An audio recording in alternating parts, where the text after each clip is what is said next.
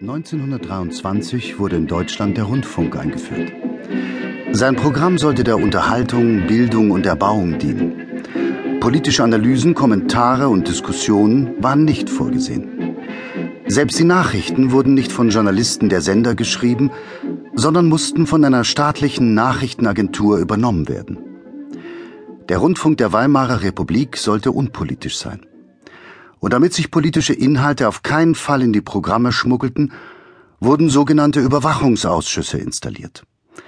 Auch wenn Schriftsteller und Journalisten dagegen protestierten, für den ersten demokratischen Staat auf deutschem Boden war Zensur noch eine Selbstverständlichkeit.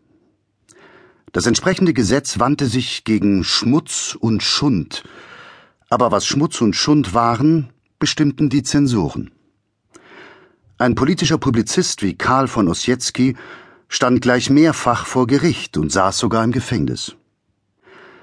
Als 1933 die Nationalsozialisten die Macht in Deutschland übernahmen, fanden sie einen verstaatlichten Rundfunk vor, bei dem es nur wenige Aktionen bedurfte, um ihn ideologisch neu auszurichten. Politik stand nun ganz oben auf der Agenda. Für Joseph Goebbels wurde das Radio zum wichtigsten Propagandainstrument, weit vor dem Film oder den Zeitungen. Und es ist sicher kein Zufall, dass der Zweite Weltkrieg mit dem fingierten Überfall auf eine Radiostation begann. Um den Angriff auf Polen propagandistisch vorzubereiten, wurde im deutschen Rundfunk im Sommer 1939 immer häufiger über angebliche polnische Gewalttaten gegen die deutsche Minderheit berichtet. Hier ist der Großdeutsche Rundfunk. Wir geben Nachrichten. Der drahtlose Dienst meldet. Die planmäßigen Verfolgungen und Bedrohungen des Deutschtums in allen Teilen Polens sowie die Bluttaten, die in den letzten Tagen das Leben aufrechter deutscher Menschen grausam vernichteten, haben die Erregung der deutschstämmigen Bevölkerung ins Unerträgliche gesteigert.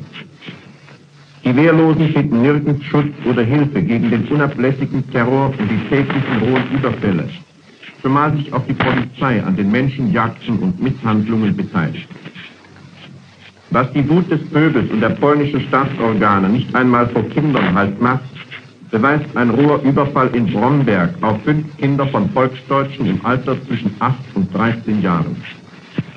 Eine Rotte junger Polen überfiel die Kinder auf der Straße, prügelte sie und bespiel sie. Auch in dem Verhör, dem sich die volksdeutschen Kinder auf der Polizeiwache unterziehen mussten, wurden sie mit Stockschlägen misshandelt, nur weil sie wahrheitsgemäß versicherten, von den Polen angegriffen worden zu sein.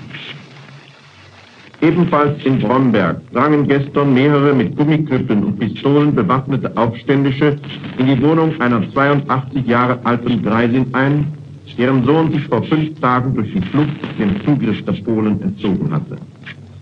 Als die Frau verständlicherweise nicht angeben konnte, wo ihr Sohn Waffen versteckt habe, wurde sie von den Banditen geschlagen und im Keller eingeriegelt.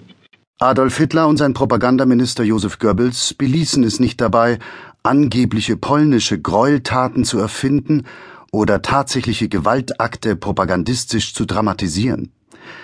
Um einen völkerrechtlich verbindlicheren Grund für eine Kriegserklärung an Polen zu haben, wäre eine Grenzverletzung durch polnische Soldaten von Vorteil gewesen.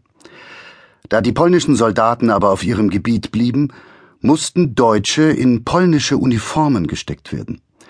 Josef Goebbels notierte am 31. August 1939 in sein Tagebuch Mittags gibt der Führer Befehl zum Angriff in der Nacht gegen fünf Uhr. Es scheint, dass damit die Würfel gefallen sind. Der Führer glaubt noch nicht daran, dass England eingreifen wird. Die SS bekommt für die Nacht Sonderbefehle. Welche Sonderbefehle das waren, ist heute weitgehend bekannt. Auch wer die wichtigste Rolle bei den gezielten Provokationen spielen sollte. Alfred Naujoks, einer der skrupellosesten Mitarbeiter des SD, des Sicherheitsdienstes von Hitlers Elitetruppe, der SS. Naujoks, der aus kleinbürgerlichen Verhältnissen stammte, war 1931 mit erst 19 Jahren in die Nationalsozialistische Deutsche Arbeiterpartei und in die SS eingetreten. Für seine weitere Karriere erwies sich das als der richtige Schritt. Als er 1934 zu Reinhard Heydrichs geheimnisumwitterten Sicherheitsdienst kam, war sein weiterer Weg vorgezeichnet